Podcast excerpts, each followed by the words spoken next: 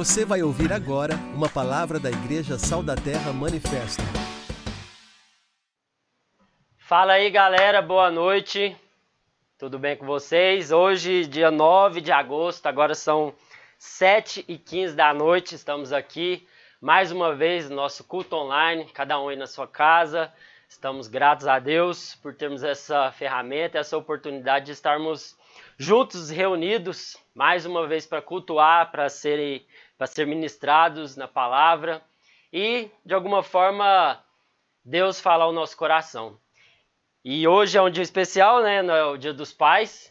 E eu queria aí cumprimentar todos os pais que estão nos assistindo, dar os meus parabéns. Eu também sou pai já há um ano e oito meses, com a senhora Luísa, que hoje foi me dar um presente. Não sei se vocês viram lá no, no meu Instagram.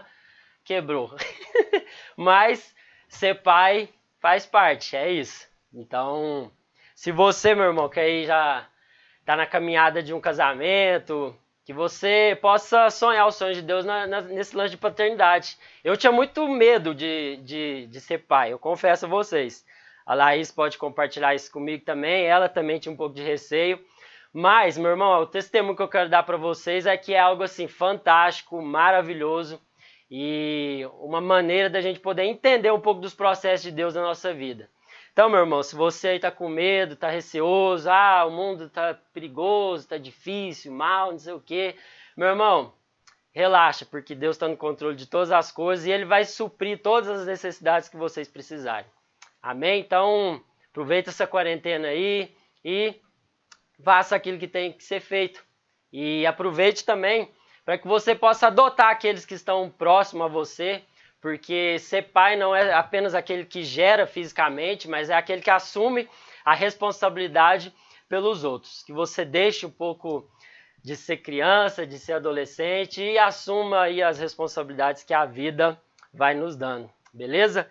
É, lembrando, irmãos, do nosso, da nossa reunião de homens no próximo sábado agora, prestem atenção porque o horário mudou. É às 18 horas, 6 horas da tarde. Então coloca aí na sua agenda, marca aí, para que você, homem, não perca esse nosso momento junto de aprendizado. Nós estamos estudando o livro que o Ari lançou recentemente, então nós vamos falar sobre o capítulo 2. Então aproveita essa semana, leia o capítulo 2, estude o capítulo 2, se você ainda não tem o livro, chama o Ari aí inbox, peça para que você possa adquirir, ler, para poder acompanhar tudo aquilo que a gente vai falar. Beleza? E hoje nós temos ceia, no final nós iremos ceiar juntos, portanto, prepare os elementos, prepare o suco, o pão, para que depois a gente possa fazer isso juntos, tá ok? E galera, é, essa semana nós continuamos aí na, no nosso plano de leitura da palavra, e o livro de Marcos é o livro que nós estamos lendo. E hoje, especificamente, eu gostaria de dar um enfoque a mais, colocar uma lupa em cima do capítulo 7 do livro de Marcos. Portanto, abra aí a sua Bíblia ou destrave aí no seu celular para a gente poder ler junto e acompanhar aquilo que é essa narrativa que ela é muito famosa, muito importante e eu creio que Deus ele vai falar aí ao nosso coração através desse capítulo 7 do Evangelho de Marcos. Beleza? Abre aí. A gente vai ler do 1 até o 22. Certo dia, alguns fariseus e mestres da lei chegaram de Jerusalém para ver Jesus. Observaram que alguns de seus discípulos comiam sua refeição com as mãos impuras, ou seja, sem lavá-las, pois todos os judeus Sobretudo, os fariseus não comem sem antes lavar cuidadosamente as mãos, como exige a tradição dos líderes religiosos. Quando chegam do mercado, não comem coisa alguma sem antes mergulhar as mãos em água. Essa é apenas uma das muitas tradições às quais se apegam, como a lavagem de copos, jarras e panelas. Então os fariseus e mestres da lei lhe perguntaram: por que seus discípulos não seguem a tradição dos líderes religiosos? Eles comem sem antes realizar a cerimônia de lavar as mãos.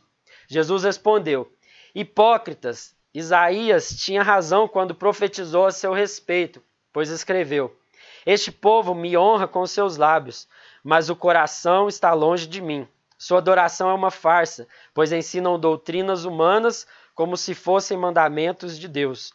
Vocês desprezam a lei de Deus e a substituem por sua própria tradição. Disse ainda: Vocês se esquivam com habilidade da lei de Deus para se apegar à sua própria tradição. Por exemplo, Moisés deu esta lei: honre seu pai e sua mãe, e quem insultar seu pai ou sua mãe será executado. Vocês, porém, ensinam que alguém pode dizer a seus pais: Não posso ajudá-los. Jurei entregar como oferta a Deus aquilo que eu teria dado a vocês.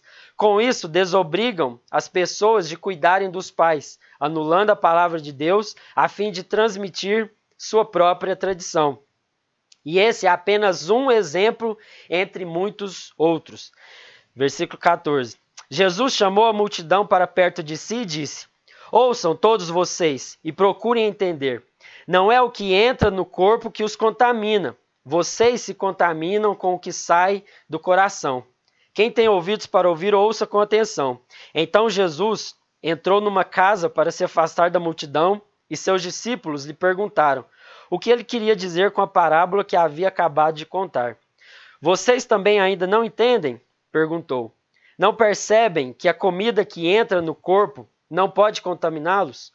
O alimento não vai para o coração, mas apenas passa pelo estômago e vai parar no esgoto.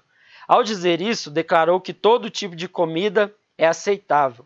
Em seguida, acrescentou: Aquilo que vem de dentro é que os contamina, pois de dentro do coração da pessoa vêm maus pensamentos, imoralidade sexual, roubo, homicídio, adultério, cobiça, perversidade, engano, paixões carnais, inveja, calúnias, orgulho e insensatez.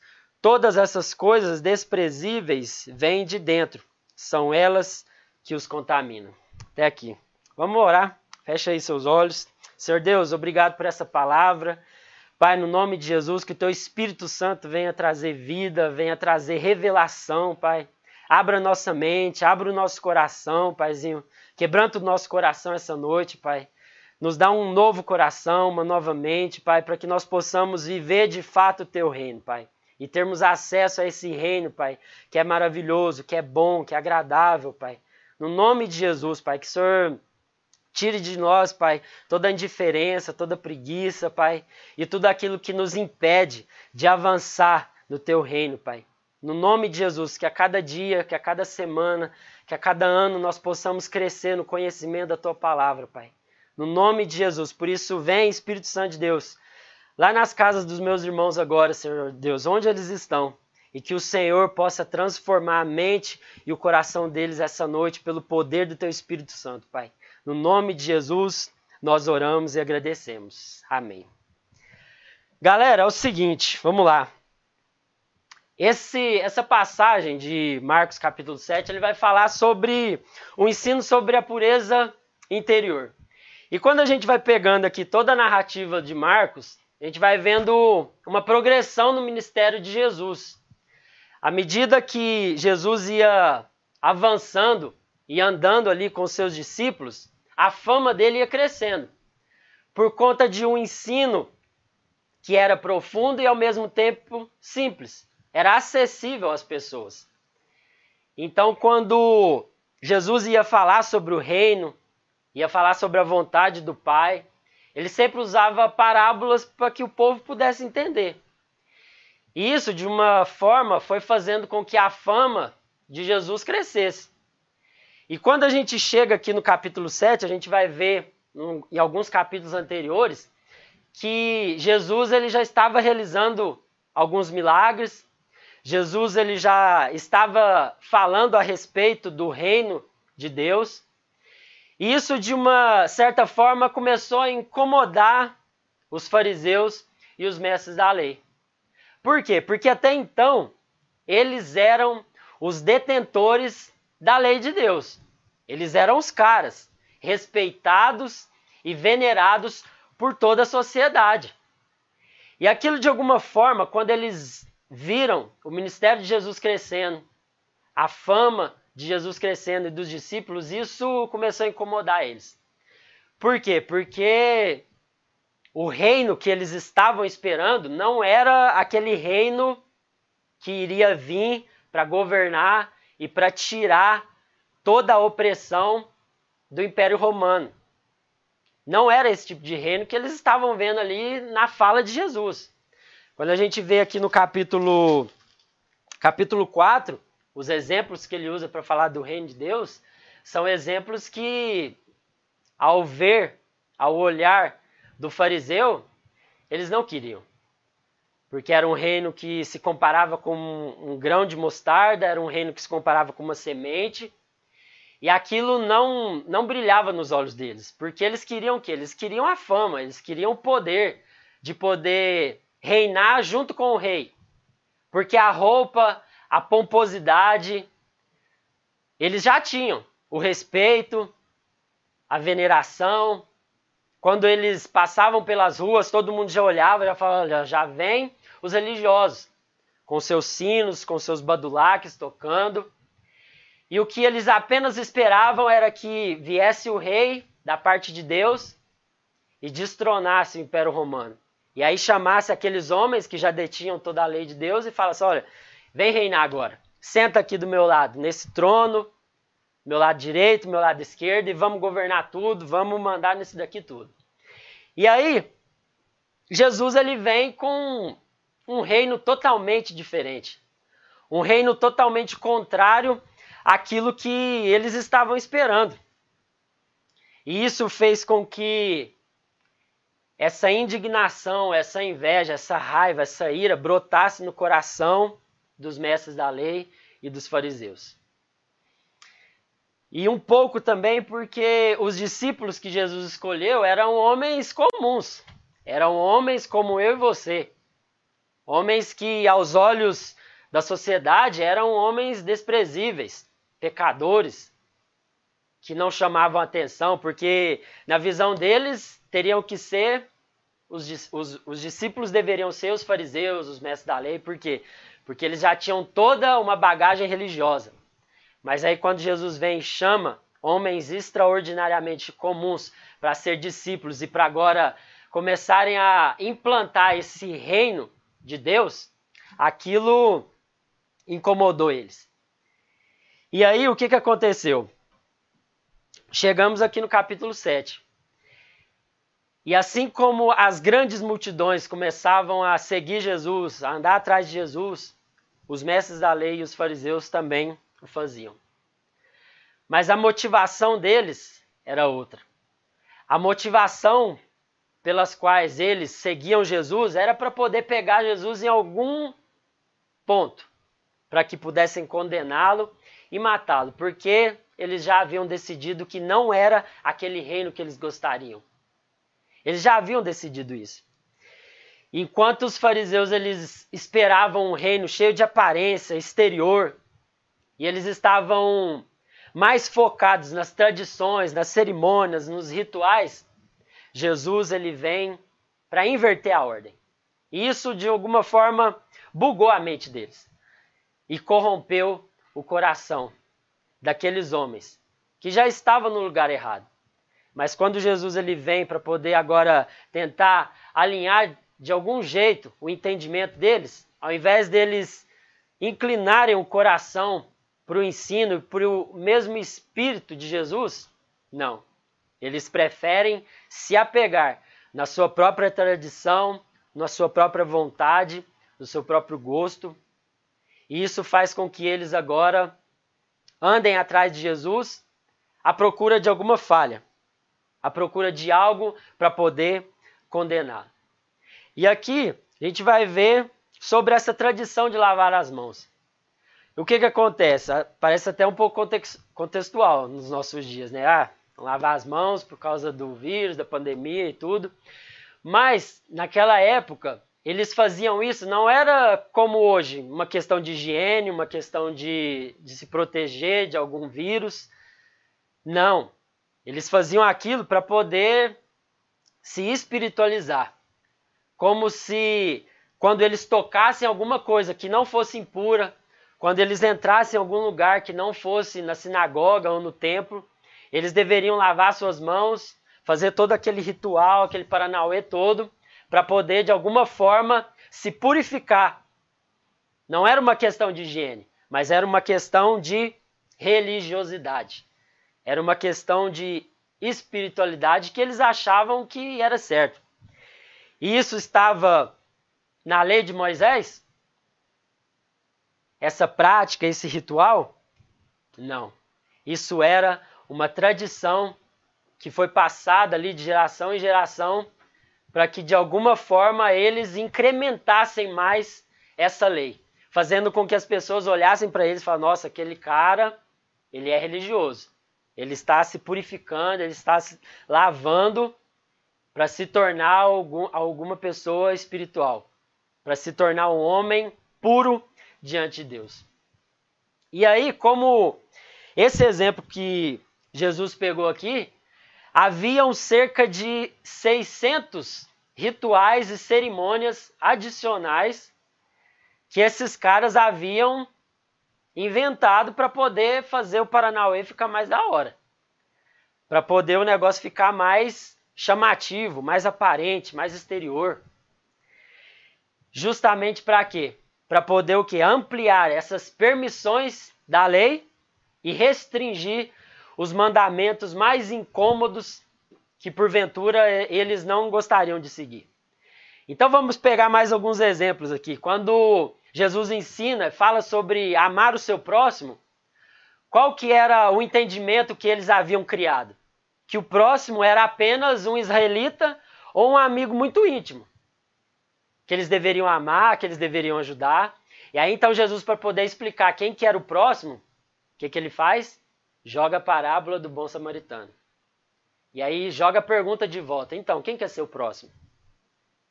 Quem fez o bem? Quem amou? Foram os religiosos ou foi aquele cara que ajudou? Então eles tentavam de alguma forma restringir os mandamentos que tornavam mais incômodos, porque era olho por olho, dente por dente. Então eles tentavam de alguma forma manipular a lei de Deus, segundo aquilo que era a sua própria vontade, o seu próprio gosto. E um outro exemplo que a gente vai ver também, quando eles chegam diante de Jesus e perguntam a respeito do divórcio, da separação. Por quê? Porque eles já haviam acrescentado várias outras exceções para que eles pudessem repudiar suas esposas. E aí, qual que foi a resposta de Jesus? Olha, houve uma exceção lá na lei de Moisés, por quê? Porque o coração de vocês é duro. Mas no princípio não era assim. Então eles tratavam o divórcio, eles tratavam a separação de uma forma diferente daquilo que era a lei de Deus. E aí eles repudiavam a sua esposa por motivos bestas, por motivos simples. Justamente para poder o quê? Agradar a sua própria vontade, o seu próprio gosto.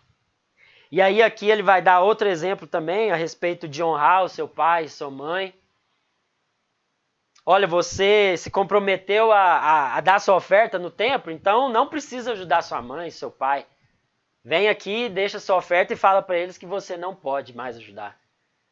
E aí, assim, galera, eles faziam inúmeras jogadas, inúmeras novas leis e regras para poder, de alguma forma, manipular a lei de Deus. E o que, que isso tem a ver com nós hoje? Tem tudo a ver.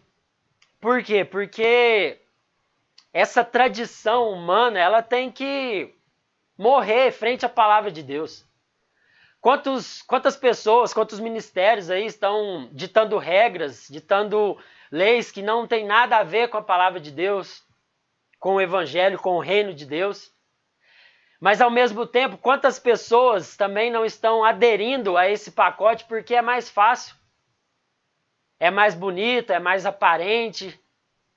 E aí, da mesma forma que de um lado tem aqueles que baixam um decreto e baixam uma lei para poder o quê? Ter o controle exercer o domínio, exercer a autoridade espiritual sobre a vida dos seus membros ali. Tem aqueles que também gostam disso. Porque de alguma forma também elas podem negociar, elas podem fazer concessões segundo a sua própria vontade, segundo o seu próprio gosto. E é isso que nós vemos hoje. É isso que muitos pregadores, muitas pessoas têm pregado a respeito de um evangelho que apenas massageia o ego, apenas fala aquilo que eu gosto, aquilo que eu quero. E aí aquilo que é incômodo, aquilo que vem para confrontar o nosso coração, confrontar a dureza da nossa mente, do nosso coração, nós rejeitamos. E aí a gente começa a arrumar várias desculpas, falando, não, porque aquilo que Paulo falou é uma questão cultural, isso já não se aplica mais hoje. Não, porque você não sabe o meu caso, o que, que fizeram comigo.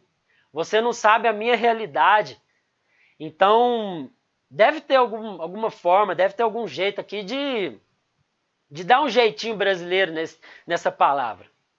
Para poder se amoldar segundo o meu entendimento, segundo o meu gosto.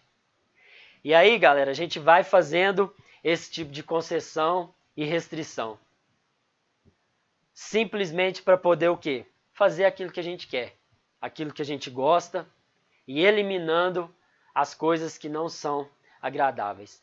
Então Jesus, ele vem trazendo um reino completamente diferente daquilo que a galera estava esperando. E é esse reino que nós precisamos entender.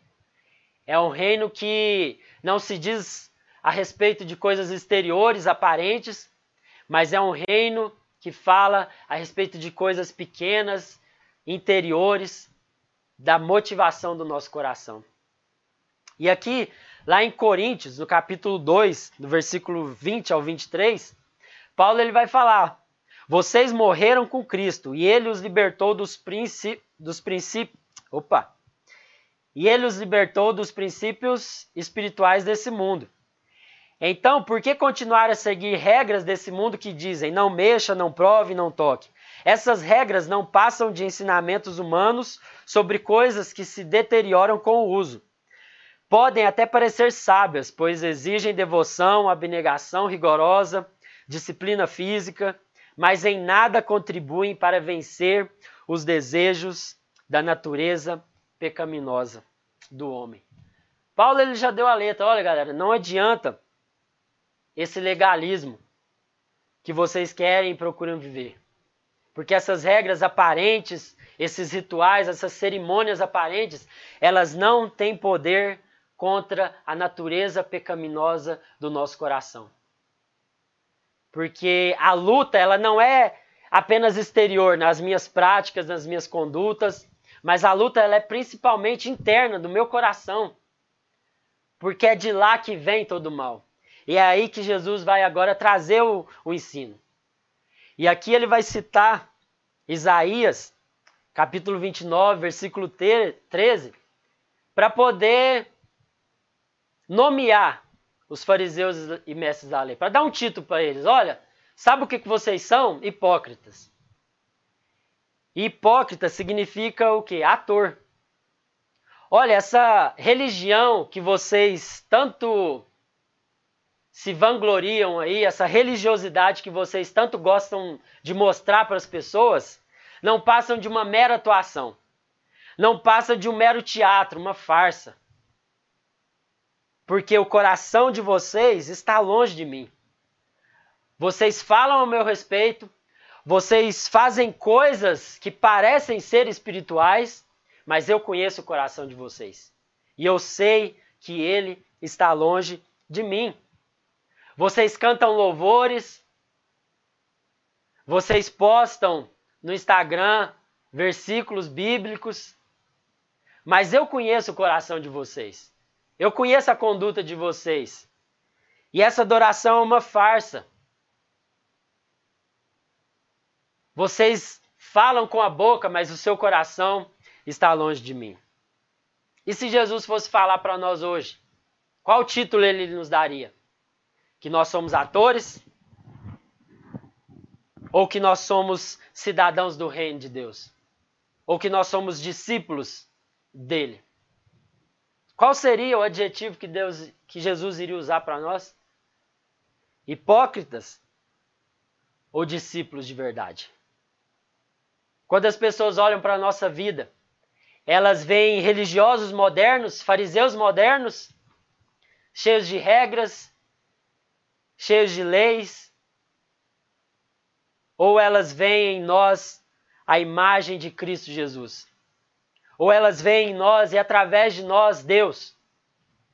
Qual é a leitura que as pessoas fazem de nós? Porque os fariseus eles tinham uma boa aparência.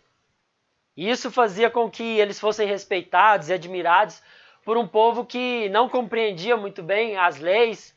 Então eles eram responsáveis por poder ensinar e passar a tradição da palavra. E aquilo, de alguma forma, chamava a atenção do povo. As pessoas viam eles, olhavam para eles e tinham uma imagem. Qual é a imagem que hoje nós, como representantes de Deus na terra, como representantes do reino de Deus na terra, nós passamos para as pessoas. Um reino de homens ou o reino de Deus? Um reino das aparências ou um reino da essência, da motivação? O reino do show, do teatro ou o reino do serviço, da responsabilidade? Qual é o tipo de reino que nós estamos apresentando para as pessoas.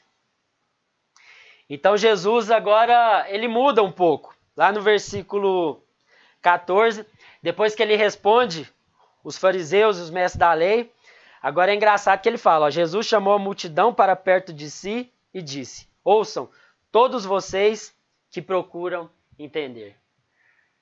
Eu imagino a cena, os os fariseus, os mestres da lei lá, e aí ele, tipo, ignora eles, total, e vira pra galera e fala, galera, chega aqui, vocês querem aprender de fato?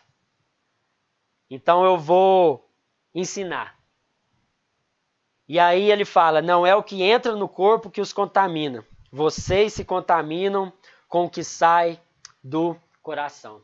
E aí aqui Jesus agora começa a trazer uma palavra de libertação uma palavra de cura, uma palavra de esperança para aquele povo que, ao olhar para aqueles homens religiosos, às vezes viam um padrão que eles nunca iriam alcançar. Uma santidade aparente que provavelmente, na visão deles, eles nunca iriam chegar nem nos pés. Então Jesus agora dá atenção para esse povo. Jesus agora vê a sede, a fome daquelas pessoas que há tanto tempo estavam sendo enganadas com uma falsa religiosidade e começa a ensinar. E meus irmãos, essa noite, Jesus ele está virando para mim e para você. Olha, você que quer entender a minha vontade, você que quer viver o reino de Deus, que não é um reino de aparência, não é um reino exterior, mas é um reino de essência, de motivação, de interior, prestem atenção. O que contamina não é o que vocês comem, mas é aquilo que sai de dentro de vocês. E aqui ele traz o primeiro ensinamento. É a origem e a essência do mal. Ele inverte a ordem. Porque antes o povo entendia que o que contaminava era o que eles comiam, era o que vinha fora. E agora Jesus inverte a ordem e fala: olha, não, não, não. Não é isso que contamina vocês, mas é aquilo que sai de dentro de vocês, que vem do seu coração. E aí aqui nós podemos lembrar de muitas frases que essa galera good vibe aí posta e fala: ah, siga seu coração, siga os desejos do seu coração. E meu irmão, o que a palavra de Deus fala a respeito do nosso coração é que ele é enganoso. Lá em Jeremias 17, versículo 9, ele fala: ó, enganoso é o coração mais do que todas as coisas, e perverso, quem o conhecerá? Salmo 51, versículo 5: Pois sou pecador desde que nasci, sim, desde que minha mãe me concebeu. Ou seja, a raiz de todo mal está aqui dentro. Ela brota de dentro para fora. O que corrompe o ser humano não é o meio, não é a sociedade, não são os seus amigos, apesar de que isso exerce uma certa influência sobre mim. Mas isso é um tema para outra pregação, para outro assunto, que eu não vou entrar aqui hoje. Mas o que vai determinar o mal no homem é o seu coração corrompido pelo pecado porque enganoso é o coração. Então siga seu coração, meu irmão, para você ver onde você vai parar. Siga as suas vontades, os seus desejos e me conte depois aonde eles vão te levar. Eu tenho certeza que vão te levar para longe da vontade e do reino de Deus. Por isso que não vai adiantar você tratar os sintomas aparentes da doença. Se você não for ao fundo, tratar a causa interior daquilo que tem destruído os seus relacionamentos, daquilo que tem te incomodado, daquilo que tem feito com que você se afaste da vontade de Deus. Você vai cair no erro dos fariseus de, ter, de se preocupar apenas com a aparência, com o exterior e vai se esquecer de que o problema maior está dentro de você, dentro de nós. E aí a mesma coisa de você querer tratar o coronavírus tomando Benegripe. Não dá. Você vai morrer ou você não vai se recuperar, sei lá. É um exemplo para você poder entender, assim como Jesus deu esse exemplo bem básico aqui para a galera poder compreender. Mas é isso que nós estamos fazendo. É isso que nós estamos fazendo. Então, seu problema, sua dificuldade não é com o trabalho, não é com a sua esposa, com seu marido, não é com a sua família, mas o seu problema é ainda você ser dominado pelo pecado. É você ainda ser dominado pelo mal que habita dentro de você. Não adianta você que tem problema com pornografia querer queimar seu celular, cancelar a internet. Não vai adiantar. Porque o problema não está aqui, mas é a forma como que você usa, é a maneira com que você olha. É como o seu coração reage. Beleza, você tem um problema? Eu acho válido, eu acho até massa, até recomendo. Não, vou fazer um jejum, vou cancelar um pouco as redes sociais, vou dar um time, ou seja lá, qualquer outro tipo de problema que você esteja passando, eu acho isso válido. Mas, se você não tiver um novo coração, quando você voltar a usar, você vai cair de novo. E aí, se todo mundo é chato, se toda igreja é ruim, onde está o problema? Se cada igreja que você visita não presta, se todo mundo que você se relaciona é, é um saco, onde é que está o problema?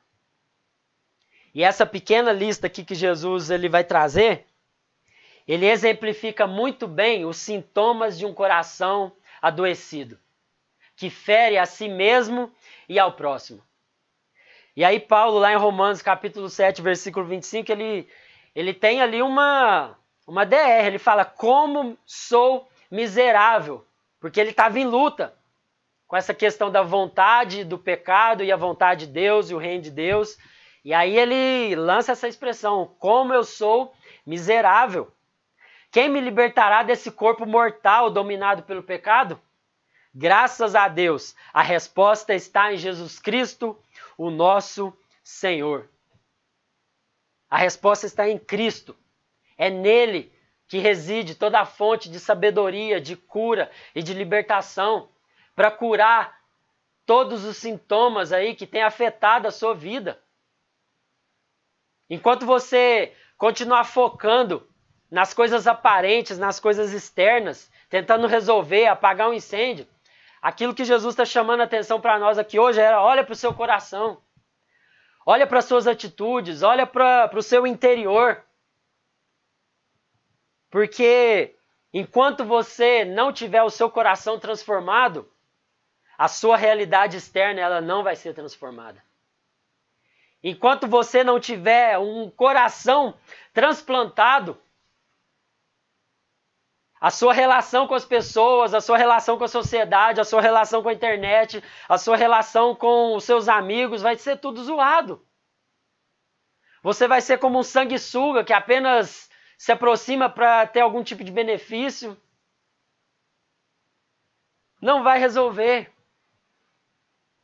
E a solução está lá em Ezequiel, no capítulo 36, versículo 26, onde ele vai falar: Eu lhes darei um novo coração e colocarei em vocês um, um novo espírito. Removerei seu coração de pedra e lhes darei um coração de carne. Porei dentro de vocês o meu espírito, para que sigam meus decretos e tenham o cuidado de obedecer os meus estatutos. Uma mudança de entendimento, meu irmão, requer uma mudança de coração. É de dentro para fora. É daqui. É daqui. E a Bíblia, ela fala de, sobre o coração mais ou menos umas 620 vezes menções e citações. Para vocês verem tanto que essa palavra e esse termo é importante. Lá em Provérbios, no capítulo 4, 23, fala: Sobre tudo o que se deve guardar, guarda o coração, porque dele procedem as fontes da vida. Sobre todas as coisas que você precisa ter cuidado, que você precisa guardar de uma maneira especial e dar uma maior atenção, é o seu coração. Não é a sua conduta, não é as coisas exteriores, mas é o seu coração. Porque a partir do momento em que você tiver um coração transformado, as suas atitudes serão transformadas. A sua conduta, ela vai ser transformada. E quando a palavra de Deus fala sobre o coração, ela está apontando como o coração sendo a central de comando que controla todos os nossos pensamentos, emoções e vontades. O nosso coração é o centro de nossa personalidade. É a placa-mãe que controla tudo. Por isso que nós precisamos guardar o nosso coração, porque é a partir dele que saem os nossos pensamentos, as nossas emoções e as nossas vontades. A fonte de todas as coisas está aqui. Se essa fonte for amarga, todo o resto vai ser. Se essa fonte ela estiver contaminada ainda pelo domínio do pecado, todo o resto será. E aí como como receber esse novo coração? Como eu saber que eu também já recebi esse novo coração? Lá em Gálatas, no capítulo 5, o versículo 22, ele vai falar assim, ó: mas o Espírito produz este fruto: amor, alegria, paz, paciência, amabilidade, bondade, fidelidade, mansidão e domínio próprio. Não há lei contra essas coisas. Aqueles que pertencem a Cristo já crucificaram as paixões e os desejos de sua natureza humana. Uma vez que vivemos pelo Espírito, sigamos a direção do Espírito em todas as áreas da nossa vida. Não nos tornemos orgulhosos, provocando e invejando uns aos outros. Meu irmão, aqui está a, o segredo de eu saber se eu recebi um novo coração. E o segredo é você deixar de ser uma árvore de Natal cheia de enfeites, que é colocado ali uma vez no ano e depois que passa aquela temporada, ela é retirada e ela é guardada. Uma árvore que aparentemente ela é real, mas ela não está ligada na videira verdadeira que é Cristo Jesus. E aí você deixa de ser essa árvore de Natal cheia de enfeites exteriores, às vezes para chamar atenção, como os fariseus faziam. Eu vejo eles como sendo essas árvores de Natal, cheias de enfeites, badulaques, sinos, para poder chamar atenção, uma pomposidade. E isso não gera frutos. E quando eu recebo um novo coração, eu me torno uma árvore frutífera que cresce e dá frutos no seu devido tempo. E quais frutos são esses? toda essa lista aqui dos frutos do Espírito. E aí você pega aquela listinha lá que Jesus falou e coloca essa lista agora de Gálatas 5 e olha para a sua vida. Quais são os frutos? O que tem saído do seu coração? Se o que tem saído dele é tudo isso aqui que Jesus falou, maus pensamentos, imoralidade sexual, roubo, homicídio, etc., adultério e tal, tal, tal, tal, meu irmão, você precisa fazer um transplante de coração essa noite. Para que os frutos do Espírito agora eles possam ser visíveis na sua vida. Porque ele vai crescer e vai gerar frutos e vai se tornar uma árvore grande onde outras pessoas vão vir se alimentar através da sua vida. Vão vir se abrigar embaixo da sombra que ela vai fazer. Qual tipo de árvore você tem sido? Qual tipo de coração você tem? Meus irmãos, essa noite, no nome de Jesus, que o Espírito Santo de Deus possa fazer uma, uma cirurgia aí mesmo para que ele arranque esse coração de pedra e te dê um coração de carne, um novo coração. E aí a gente entra lá naquele lance de Nicodemos, quando ele chega para Jesus e começa também a perguntar a respeito do reino, e aí Jesus vira e fala para ele: "Olha, se você não nascer de novo, você não vai ver o reino de Deus". Então, meu irmão, que você essa noite nasça de novo no Espírito, lavado pelo sangue de Jesus, para que você possa ter acesso e começar a viver esse reino de Deus ainda hoje, para que as escamas dos olhos do seu coração possam ser abertas. E se o seu coração de alguma forma foi corrompido por alguma situação, por alguma dificuldade, por algum problema dessa vida, que nessa noite Jesus ele possa te dar também um novo coração. Porque ele não faz remendo. Ele não cola com super bonder. Mas ele faz tudo novo. E essa noite no nome de Jesus, que o Espírito Santo possa operar essa cirurgia e essa transformação no seu coração, para que a sua conduta, para que o seu entendimento mude e seja transformado, para que você pare de lutar e de brigar com as coisas exteriores e passe agora a olhar para a essência do mal, para a essência de todo problema e pedir a Deus para que Ele transforme o seu coração. No nome de Jesus. Vamos orar. Senhor Deus, obrigado, Pai, por essa palavra. Deus, no nome de Jesus, que Teu Espírito Santo possa transformar o nosso coração, nos dá um novo coração, Jesus. Pai, tira esse coração duro, esse coração ruim, Pai, carrancudo, Deus, e nos dá um novo coração, Pai. No nome de Jesus, Pai, faça com que a gente seja árvores frutíferas e não apenas árvores de Natal enfeitadas exteriormente, Pai. Deus, no nome de Jesus, Pai, cura o nosso coração, Pai, liberta a nossa mente, liberta o nosso, nosso coração, Pai, para que a gente possa experimentar a Sua vontade que é boa, perfeita e agradável, Pai.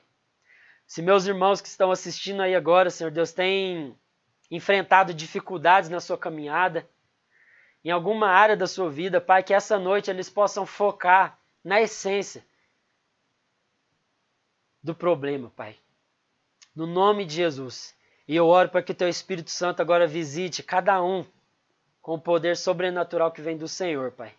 Para que eles possam viver a Tua vontade que é boa, perfeita e agradável, Senhor Deus e não sejam mais dominados pelo pecado, mas que eles sejam dominados pelo Espírito Santo do Senhor, Pai. No nome de Jesus. Amém. Amém, galera. É, se você aí está com seus elementos, o suco e o pão, pegue aí e Reparta com quem está com você aí, sua casa, com sua esposa, com seu filho, com o pessoal que está aí dentro.